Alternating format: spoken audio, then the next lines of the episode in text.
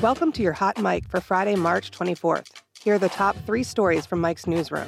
Ahead of today's planned vote on the American Health Care Act, House Republicans seem divided on whether or not there is enough support to pass the legislation. On Thursday, Republican leaders told journalists they had the votes to pass the bill and move it to the Senate. However, the more conservative wing of the GOP maintained that there were still too many Republicans who opposed the AHCA. Republicans had postponed a scheduled Thursday vote on the bill as they tried to pick up more support among the holdouts in the House Freedom Caucus. Meanwhile, President Donald Trump has reportedly decided to give up on health care reform entirely should the House AHCA vote fail, or if there is no vote at all Friday.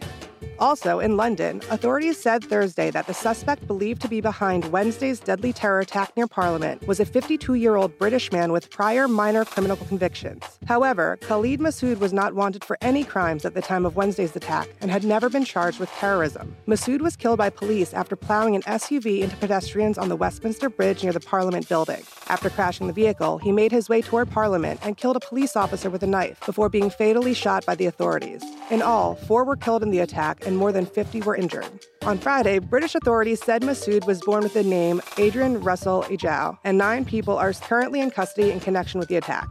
Finally, a new survey conducted by research firm PerryUndem found that a majority of men claim they have not benefited from women having access to birth control.